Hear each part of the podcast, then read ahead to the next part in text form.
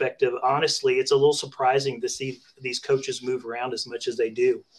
Okay, so that's very interesting to me. So, can you talk about that? I mean, they can so they can pick up their entire team and go from club ABC to club XYZ, uh, and is that and that's common?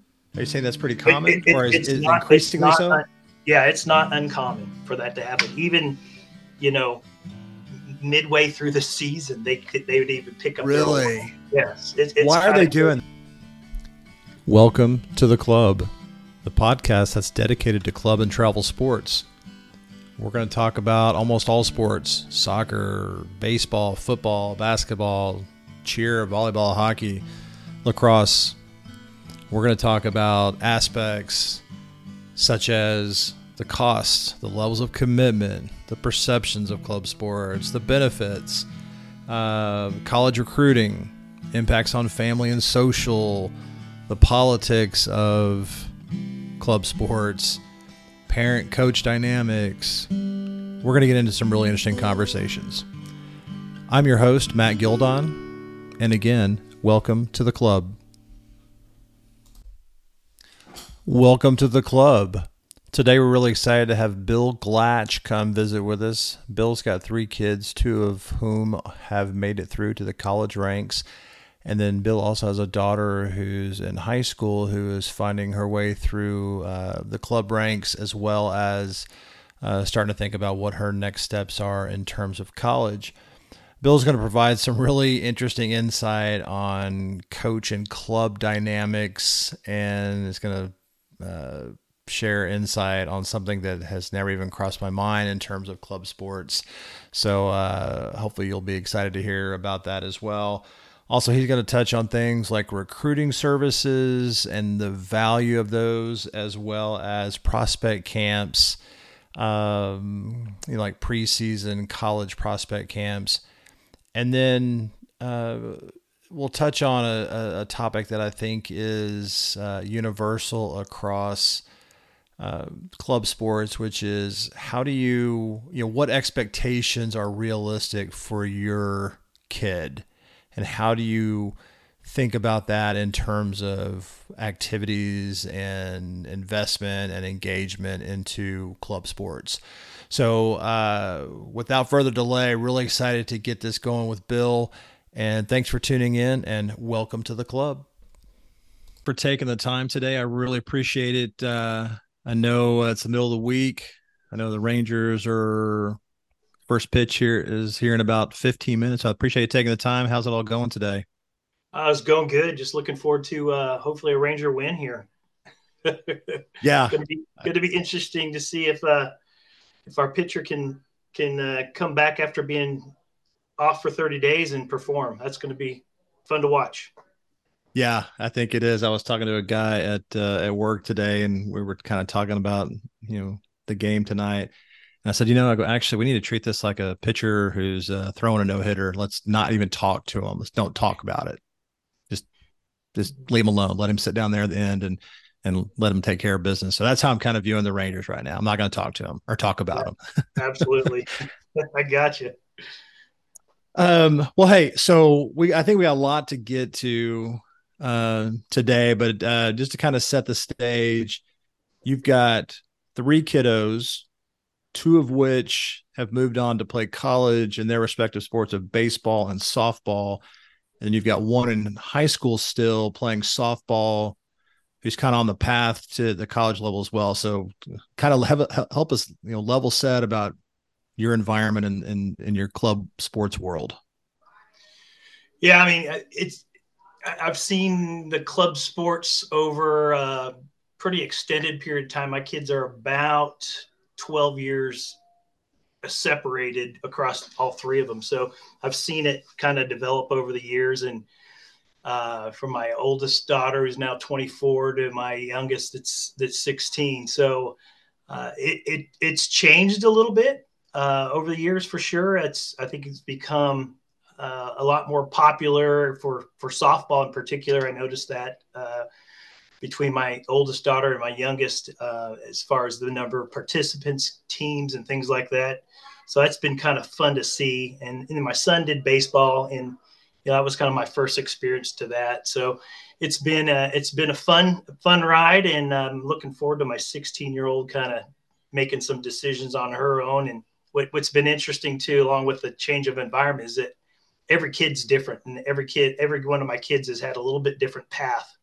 So it's been fun um, being flexible, understanding their drivers, that what, what they're trying to accomplish, what they want to accomplish, what their level of interest is, kind of throughout these 12 years. Um, because you go from my, my oldest daughter, she, her goal was to play in college from the very beginning, and and uh, she really wasn't all that. She wasn't the top talent, but she was determined to do it, and she worked her way to get that opportunity. And and my son kind of came up through COVID and uh, that whole process was mm-hmm. different than anyone ever experienced. And he actually you know got looked over and uh, was able to get into a junior college and uh, prove himself there and and and kind of build that talent level that he needed and get identified for college. And then you know my youngest uh, wasn't really sure she wanted to play college ball. And we weren't really going all in on travel sports and club sports as much as we do with my oldest and uh, until she was really committed. So each kid's had really a different path. Yeah i think that's something i've uh, you know experienced you know similar stuff right? And and i've heard college coaches say and you know other coaches at, at various high levels every kid's path is different. Your path is different from their, their path. Um so let's talk about the path thing for a second. Um, do you think that, or did y'all experience where um, one of your kids' path, they recognized that it was different than someone who's on their team or you know plays on another in another club at their similar age group that they see all the time in games and tournaments, and they did they ever go like, look, look their path, look at that, they're getting all the recruiting, they're getting you know a lot of attention on social media or whatever it is. Did y'all experience any of that? Absolutely. Absolutely. Yeah my really? yeah, i think social media for my oldest wasn't as big back then you know? Mm-hmm. and when she was kind of going through this process.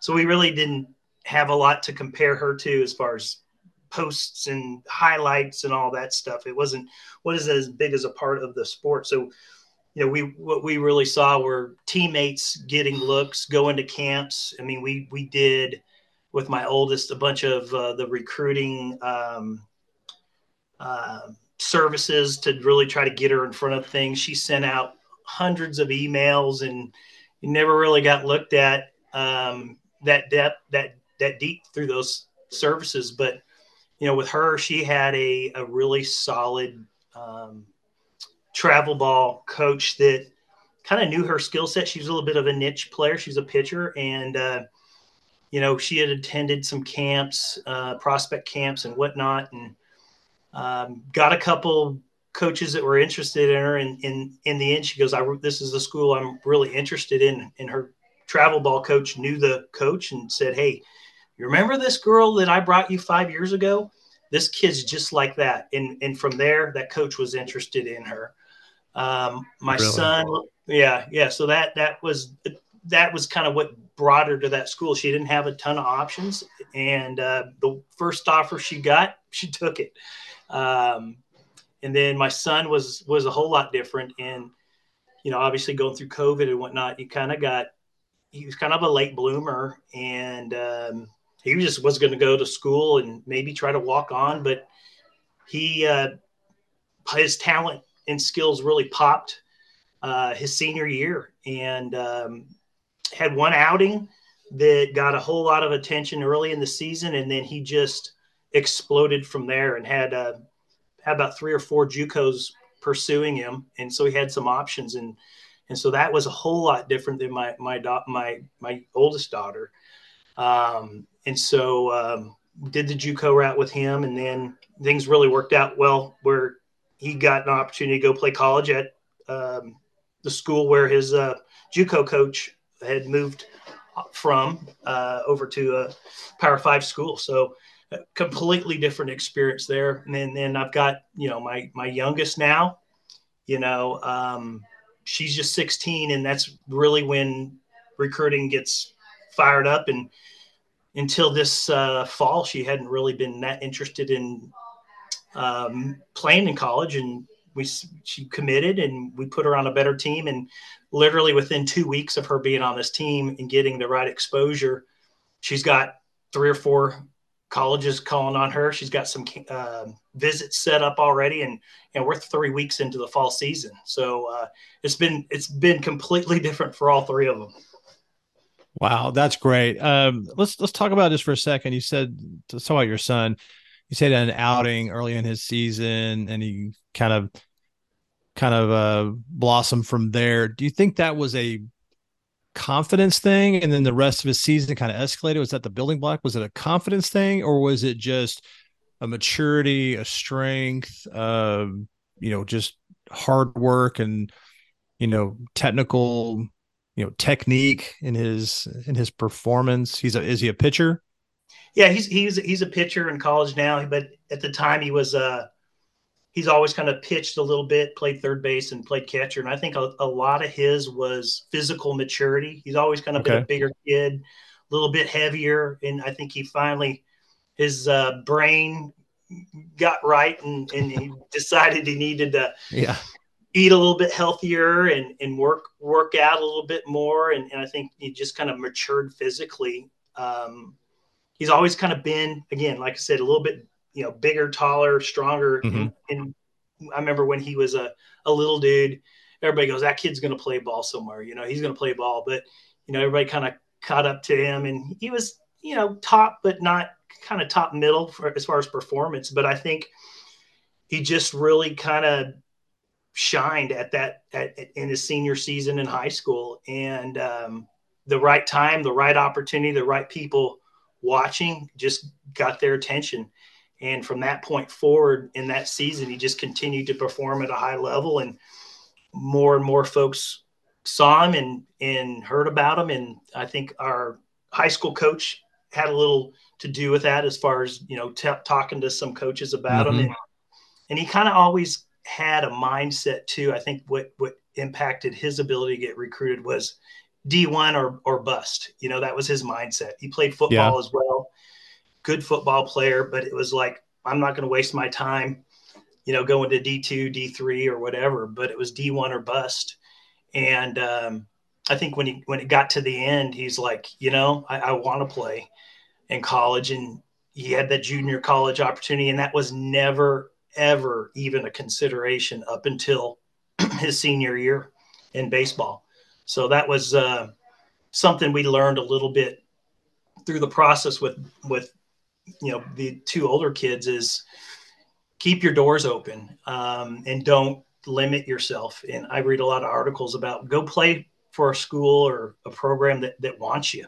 You know, if they don't want you, don't go play for them. Um, but um, you know that that door was open with the JUCO, and, and he embraced it. And uh, I can tell you a whole story about him showing up on campus for the first month. He was miserable, but he kind of worked his way through it, and uh, he's glad he stayed. This is at the JUCO or where at he landed? JUCO. Yeah, at the, at JUCO. the JUCO. Okay. Yeah, yeah. Okay. So yeah, was it a matter of you know being away from home? Do you think, or was it because he was like, well, I was power, you know, I was, uh, you know, D1 or bus and I'm now I'm here, but like what, what kind of turned around after that month? Yeah, I think, you know, you, you, he was going to go to Baylor and just go to school.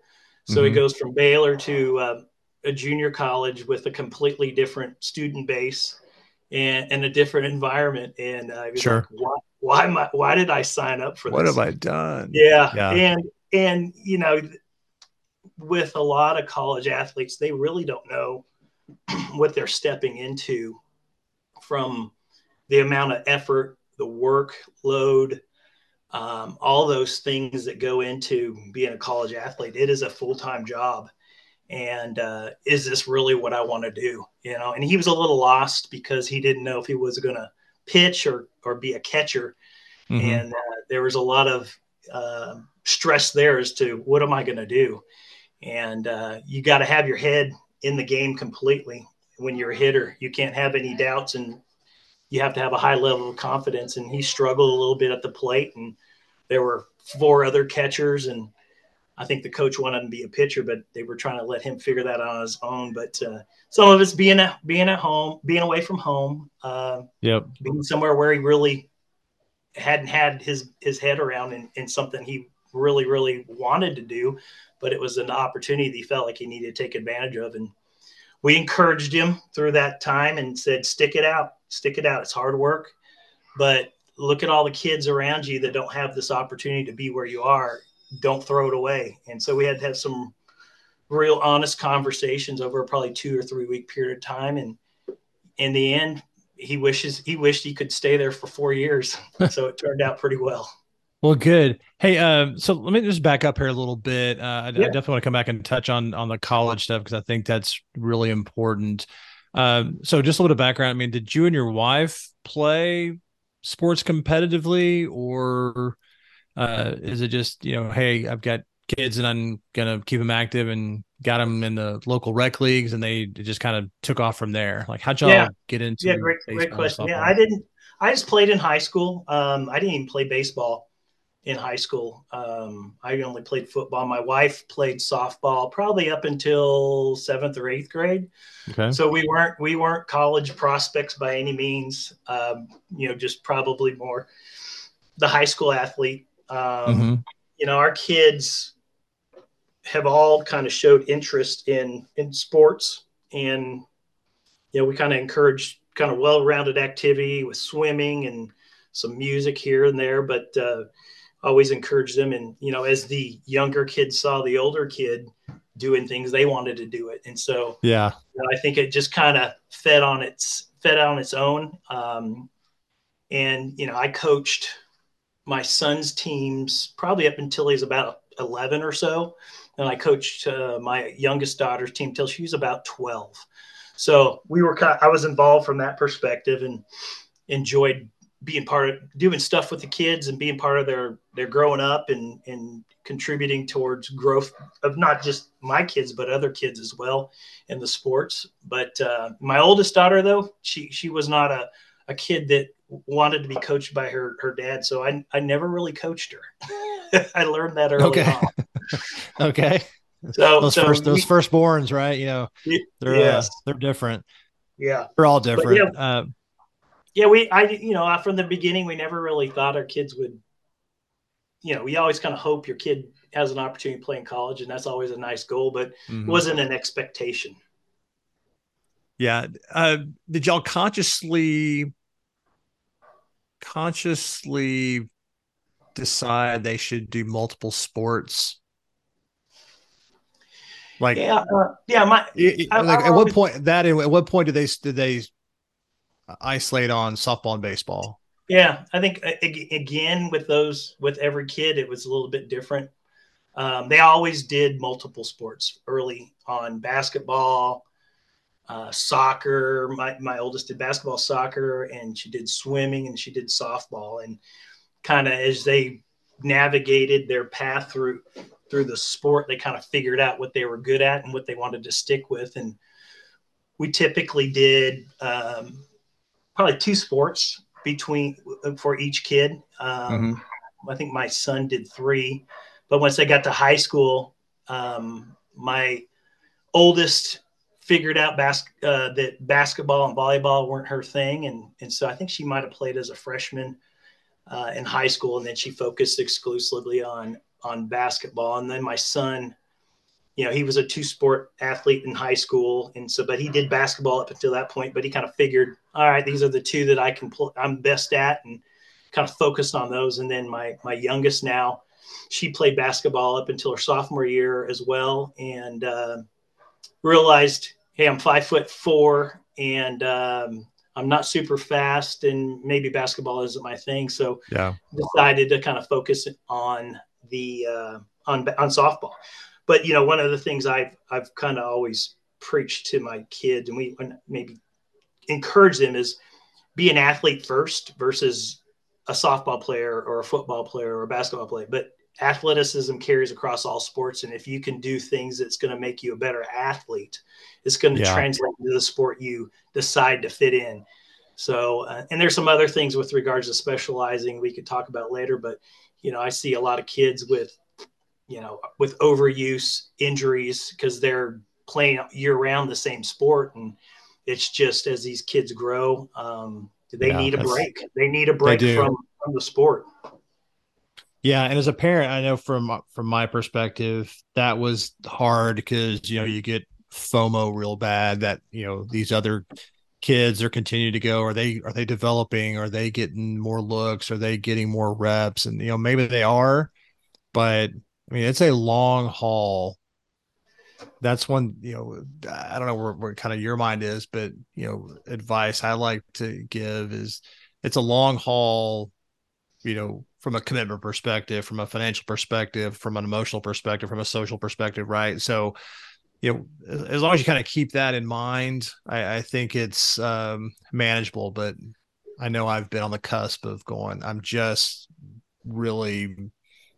I think we're saturated with sports. We need to step back. We need to. Yeah, yeah, I agree. This, so, and I think if you, I think eventually you have to kind of specialize at some point. But if you're doing that before high school, you know, you really don't know what your kid's going to be good at. You may specialize in soccer as a 12 year old and, and never really realize that there might be another sport that they're better at. You know, they have a, their skill mm-hmm. set's much better suited to. So I think finding their path by by participating and be part of multiple sports is is is the way to go. You know, from the perspective of you know what what sport are they really equipped for longer term if if they even have the goal of playing after high school you know or even yeah. want to be part of a club team so you know that's that's something i think that's important for folks that are under the high school age that are thinking about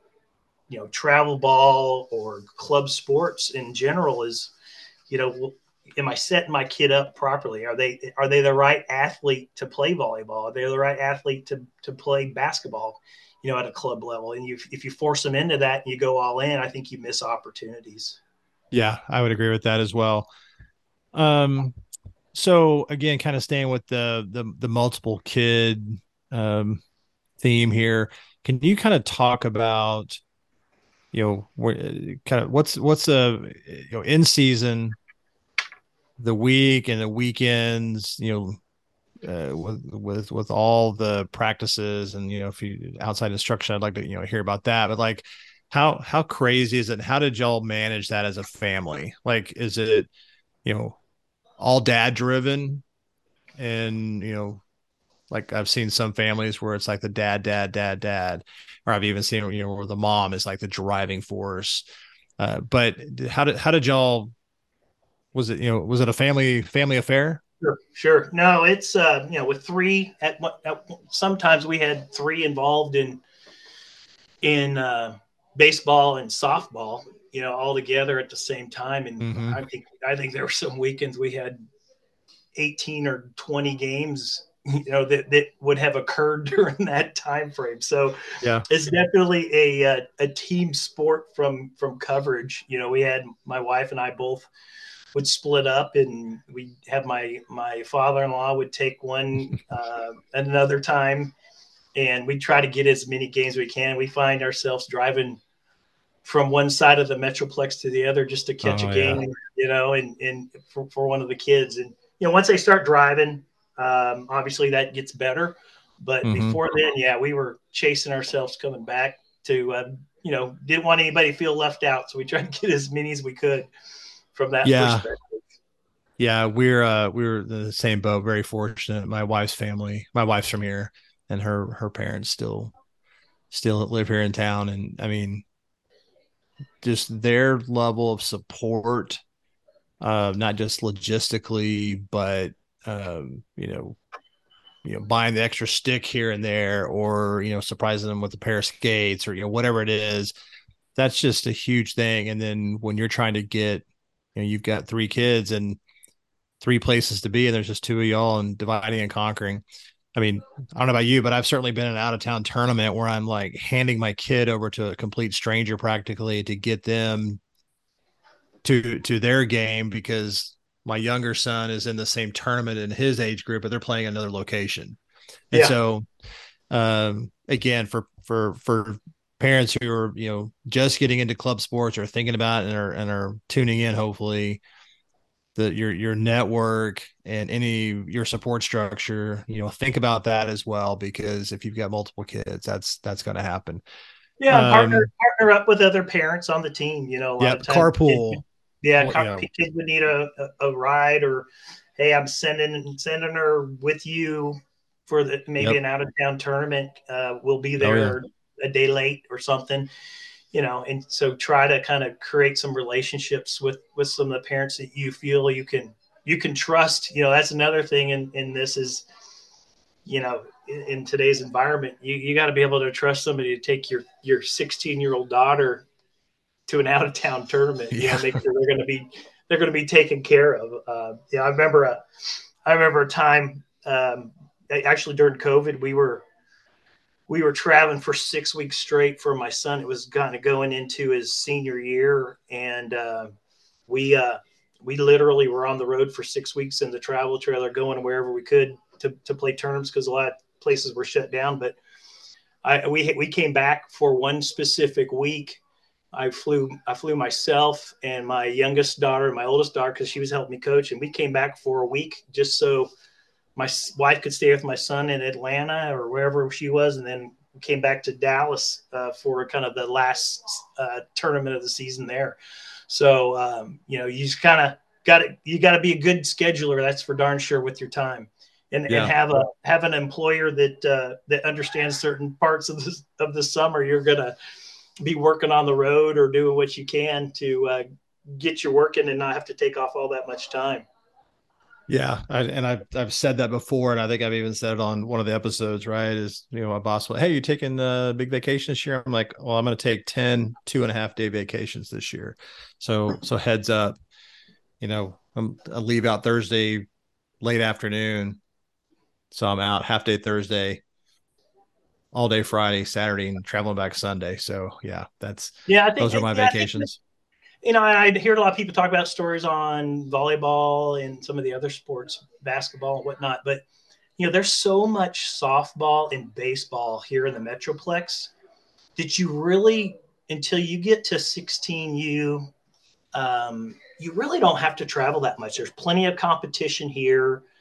There's lots of opportunities um, to get the development your your athlete needs locally. So you don't have to travel all over the country to to to be in some of these tournaments. And you know recruiting really you know unless you're just an absolute elite athlete uh, the 1% of the of the 1% you know you, your 16 and 18U time frame is really where opportunities would come along. So you know we we learned that a little bit with my older daughter. She'd travel all over the place at 14, and and really not a lot of those kids were getting recruited anyways. Uh, it wasn't until mm-hmm. they turned 16, and so take you know you can stay local and and save money and get your kid playing time and and um, see some good competition and and not have to go out out of town. And I think volleyball and some of the other sports are a little bit differently. They're you know a little bit different as far as national tournaments. You kind of got to travel to get some of that stuff in.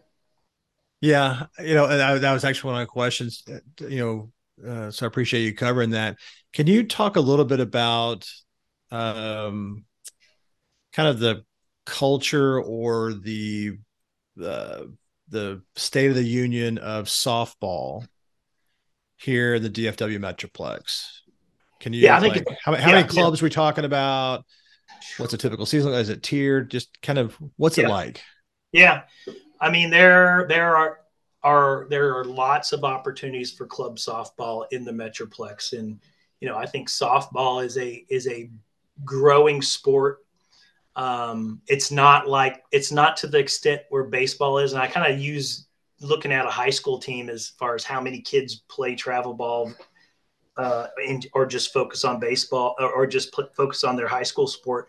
You know, in, in baseball, a lot of the kids were part of travel teams, but in uh, softball, there's probably five or six girls that are part of travel teams. So it's not as prevalent um, as baseball per se, but it's it's big, and there are a lot of a lot of girls playing.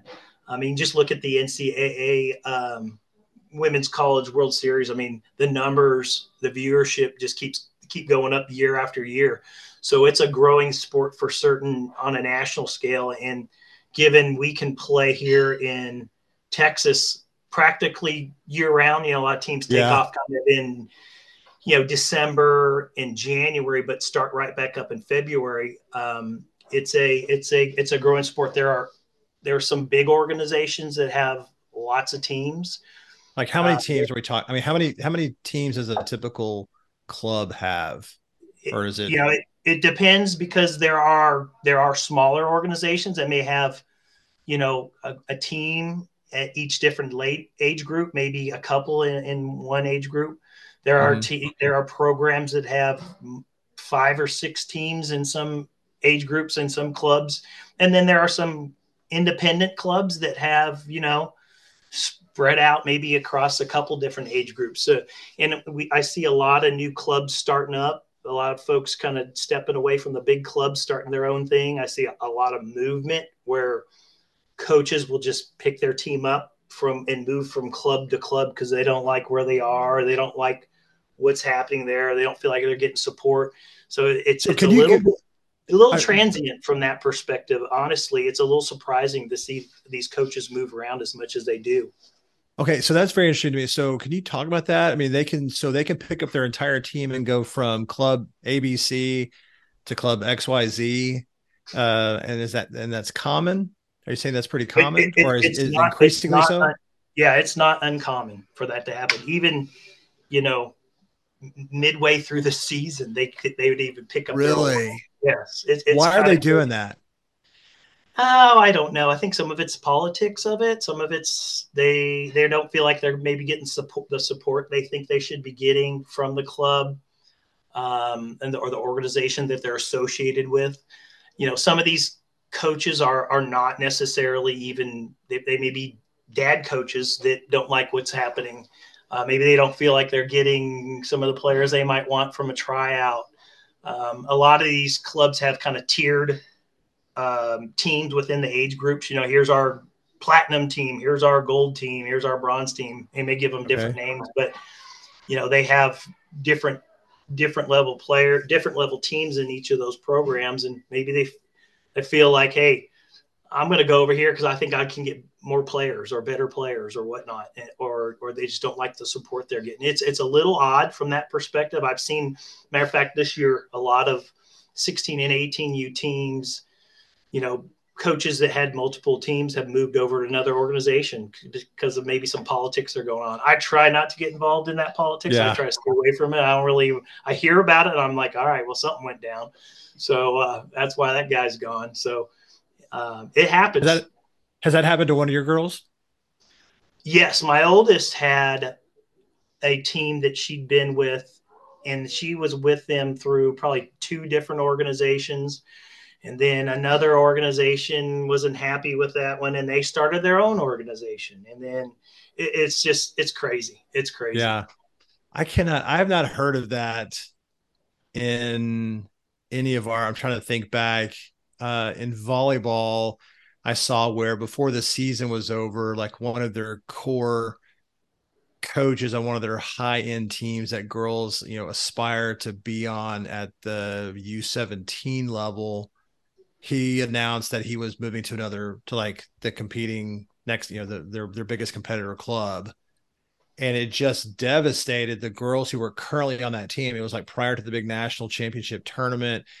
And then this coach ended up coming back and finishing the season, but it was just never kind of the same. So I can't imagine actually I'm going to pick up this team. We're playing here and go over here. And, and, and maybe let me ask you this. I mean, did do you think that stopped momentum or development anyway, or killed passion with players? Oh, this uh, is not worth no, it. I, I, or are they just it, yeah, the resilient kids? Yeah, I think they're kids, and you know, if they're going over there with the other kids, oh well, who cares? It, it does create a little, uh, from a parent perspective, a little uncertainty. You're like, what is going on? You know, you get a little, get a little nervous, right? You're like, why, why are we moving? You know, and you kind of somewhat blindly follow them to the next organization because you like mm-hmm. the coach, you know. And I think that's something. If you like the coach, you like what they're doing, you, you, you tend to stick with them wherever they wherever they're coaching. Um, you know, again, a lot of these, not all the coaches in, in softball are paid coaches, so there there's nothing that had them locked into a program too. Um, so so that that that probably is a as a cause for some of that lack of stickiness. Um, yeah, are they dads? or moms that are that are coaches and they move? Yeah, it's a combination. At the younger ages, it's a lot of dads.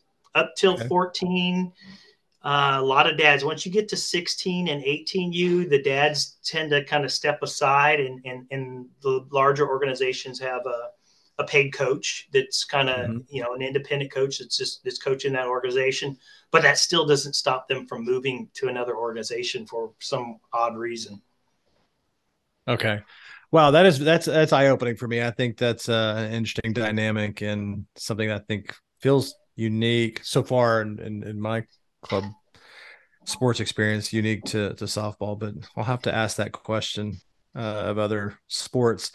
Um, do you can you talk about like with all this, you know, with the your number of kids that you got and the intensity at which your your your your participation level is is pretty escalated. It feels like.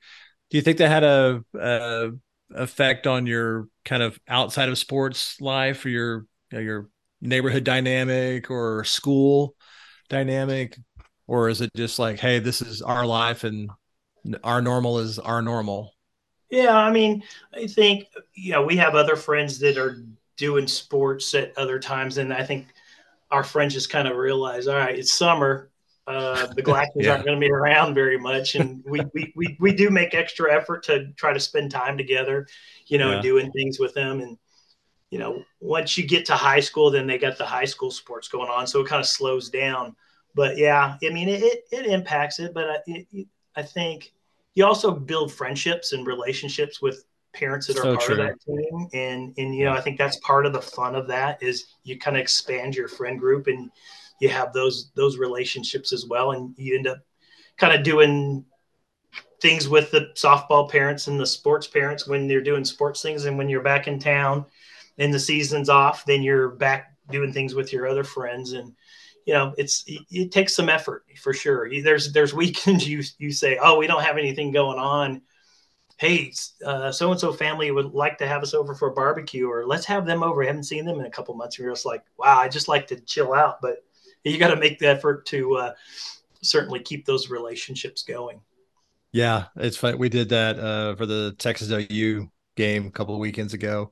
Know, we went with people we played sports with and hadn't, you know, been a while since we'd seen them.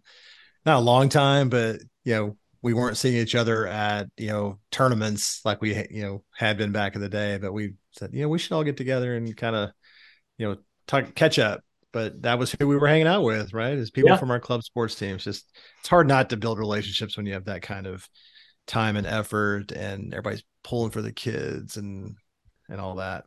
Absolutely. Absolutely. Um, and what makes it what makes it even more fun is your involvement in the club sports. You know, you you you have your team in club sports, but then you're playing against all those girls once they get to high school on other teams, and you see them all at the games yep. and cheering them on, and you're like, oh, yeah, I got I'm cheering against this girl, but I love her, but she's on the other team, so it, it makes it kind of fun, you know. And, and so yeah, you get to follow them kind of through their careers, and you see them at, at those games.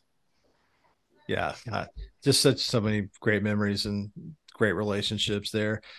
Um, so I think when just kind of pull the curtain back here a little bit, you and I kind of had a, a, a pre-recording conversation a little while back. I think you talked about some injuries.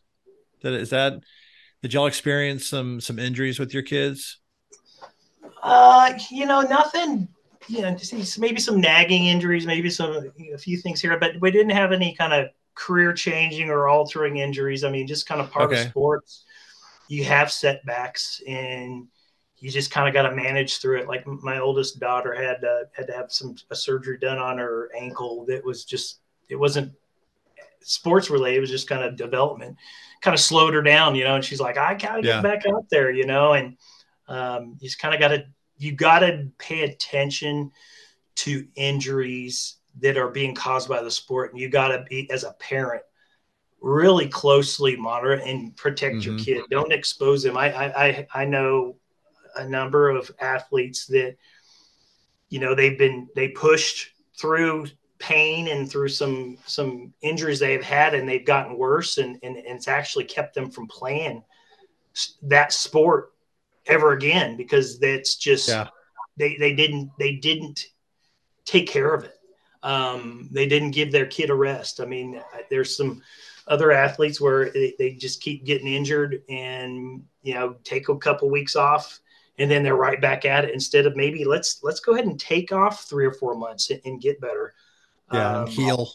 and heal. Honestly these kids i think parents forget that you know from their from the time they're 12 to 18 they're still growing. And uh, you can cause some damage that you know will never allow them to get back on the field if you don't take care of that. And that's kind yeah. of also kind of a reason going back to what we talked about earlier is multiple sports you know. You have an off season that you're doing something else that you're giving that part of your body a rest and you're develop other, other parts of your body. And uh, you know i think that's extremely important especially in in softball and baseball uh, in you know as, as far as being a pitcher you know shoulders elbows your, and elbows shoulders your hips your knees yeah. you got to get you got to give those body parts a rest and uh, that's a great reason to say, hey, it's football season, I'm going to football, or hey, it's basketball season, I'm going to basketball. I'm not doing anything with softball for for four months, and you just shut down. Yeah, I again kind of back to, you know, just think about all the experiences and and in the you know 20 years that that I was doing this. I have we were fortunate we didn't experience it ourselves, but we saw a few instances of like just a basic basic broken arm kind of injury that was sort of close to the wrist and you know they started playing again four weeks after and they should have at least stayed out six if not eight. And you know and that was their u12 you know or you know maybe even u14 season. Well here they are u18 u16 u18 and still nagging. Maybe another corrective surgery you know just it never yeah. really the games at U12 and U14, and all this is my opinion. Your games at U12 and U14 don't matter. Right. College coaches yep. probably aren't recruiting you. Yep. The wins and losses, no one ever talks about that. So, folks, if you're listening out there, if they need to heal at U12 and U14, probably even U16, right? Depends on what your aspirations are. Yeah, Just, 100, let them heal. Agree. Yep, that's yeah. absolutely. It's hard. Right. It's hard for me. I'll be honest. It was hard. Well, yeah, you see other kids that are out there. You know, yeah. maybe you were maybe you were the first the, the the starter, and some other kids out there in yeah. your in your kid's spot, and they're lighting it up, and you're like, oh my gosh, I got to get them back. I got to get them back. They're going to lose their spot, but you know, you know, who cares? You you know, it teaches your kid a little bit of a lesson too to be patient and and not yeah. not go back out there until you are ready you know because you you're you're going to hurt yourself and you, you may hurt your team so yeah. Um, one of the best yeah. stories ever heard uh, sorry bill but real quick one of the best stories ever heard was actually a cheer mom that i was talking to years ago um, you know, a, a, friend and you know with cheer all the tumbling and flyers and all that stuff i'm i'm really hoping to get um, some competitive cheer parents on here coaches to kind of talk about that sport. But like she had a she busted up an elbow real bad real bad had to have surgery all that kind of stuff. And her parents the doctor said you know if you don't and they were trying to get her back out on the floor and and you know and competing and all that the doctor said if you don't let this heal she's not going to be able to like put an earring on because she won't be able to bend her elbow up to her ear and put an earring in. Yeah. And my friend said she goes right there like i we it became crystal clear that we were pushing it too hard. Yeah absolutely, absolutely. and i remember that story i was like oh my gosh that's I'm gonna keep that in my mind forever because you're may I mean, you want to be able to pick up your kid, you know, the, the one day when they become a parent, you know, when she becomes a mom, he becomes a dad, right? Not because you've got some nagging, you know, U14 hockey wrist injury or something. So anyway, absolutely. No, to drive that home.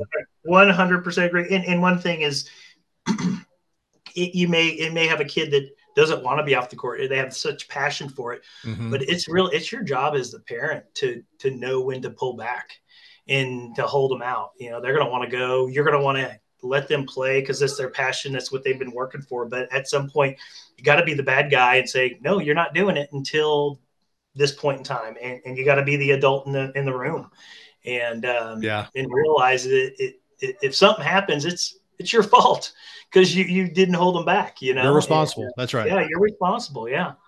You got to yeah, be a parent. For, yeah, for sure for sure. So this is actually a good segue to kind of the last things I, I want to talk about, or kind of maybe revisit because we talked a little bit about the college recruiting. But with the injury thing, especially in the earlier years, right? Keep the long game in mind. Keep keep the vision. You know, keep your eyes on the prize, right? So if you're trying to, hey, you think, man, I think my kid could play college.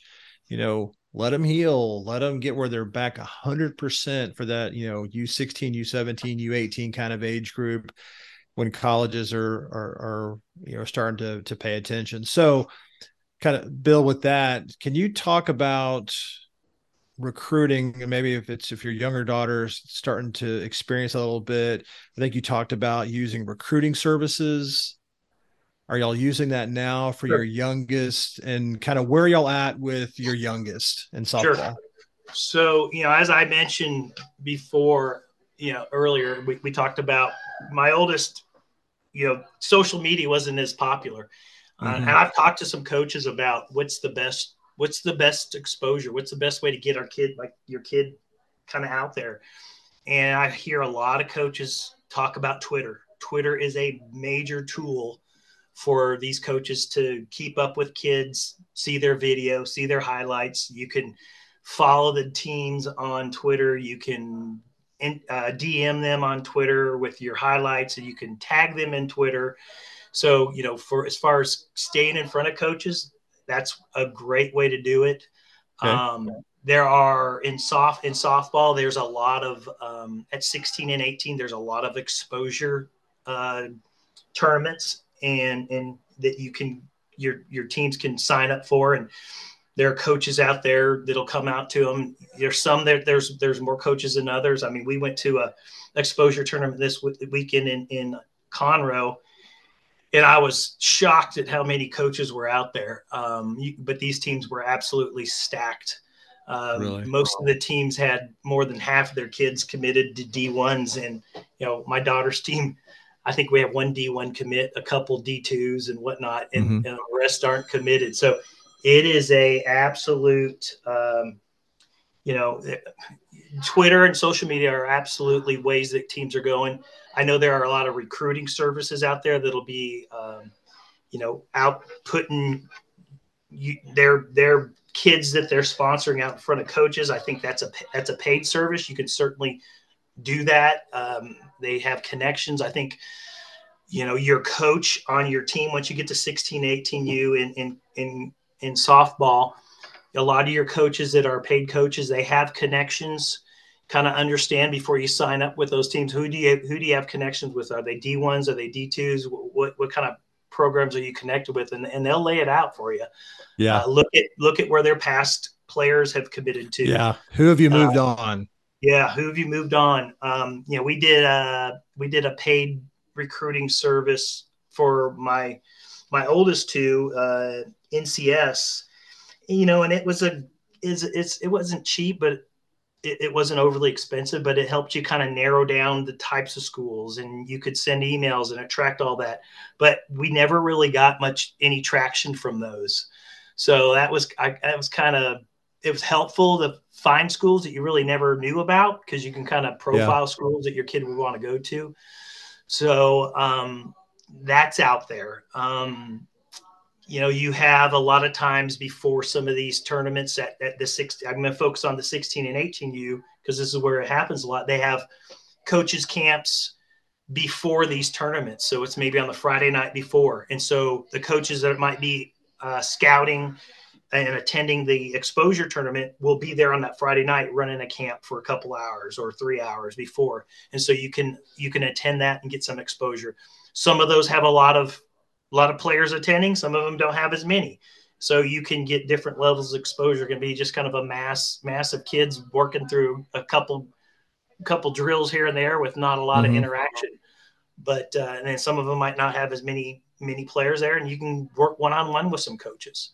Um, the other thing is, um, a lot of these colleges have um, prospect camps. They usually have two prospect camps. They have them in the summer, mm-hmm. and then also in the winter before their um, their seasons start.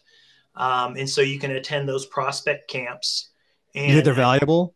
They they are. I think I think part of the part of the challenge there is you got to have realistic expectations of what your kid's ability is, right? So some of it's feed the fire and get them to get excited about what they're trying to do and maybe put them out in front of a big D1 school and say, "Oh man, this is great. Here you can compare them to other kids, but get that fire in their belly, but you know, maybe not realistically think, all right, my, this is where my kid has a chance of going, but maybe, you know, get the fire in their belly around it.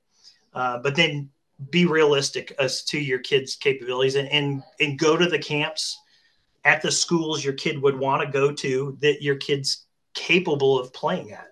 Uh, so maybe that's a D2 level, maybe that's a junior college. Um, and so be realistic. And, and if you attend those camps and you show interest in those programs, those mm-hmm. coaches mm-hmm. tend to show interest back to, back to you, uh, and they're going to recruit kids that are that are um, investing time and effort to come out to their their camps. Okay.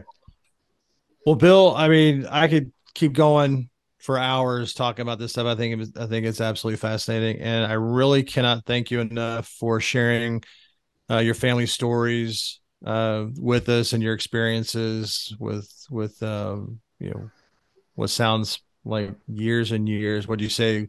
We've been doing this 12, 12 years. 12 yeah. years, right? I mean, probably we could probably spend a whole episode talking about uh, the craziest thing you ever saw at a tournament, right? But um, I would definitely like to reserve the right to to bring you back on and follow up on anything, especially you know we talked a lot about colleges and recruiting and just you know balance of family and and all that. So um, you know would, would would love to have you back here. I'm thinking about getting maybe a a panel of of parents or a panel of people across one sport, right? You know, four people talking about all things softball here in DFW, something like that. So, sure. if you don't mind, I'll, I'll, keep you keep your name and number handy. Uh, I uh, would love to have you back. Absolutely, Matt. I appreciate you uh, reaching out and enjoyed the conversation, and happy to happy to provide whatever insight I can. No, I appreciate it, and like I always say, welcome to the club. Thank you, man. All right. Thank you, Bill. Have a good night.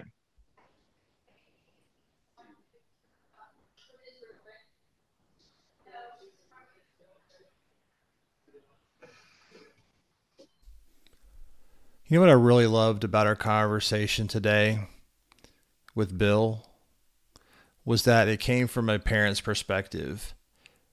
I think that's really important. Uh, I mean, we'll eventually get back into talking with uh, coaches and administrators and recruiters and that kind of stuff because that's where I kind of want to go next. But it was really nice to have a parent's perspective on a lot of things um, and how parents think about their their kids. It was a good balance, I thought.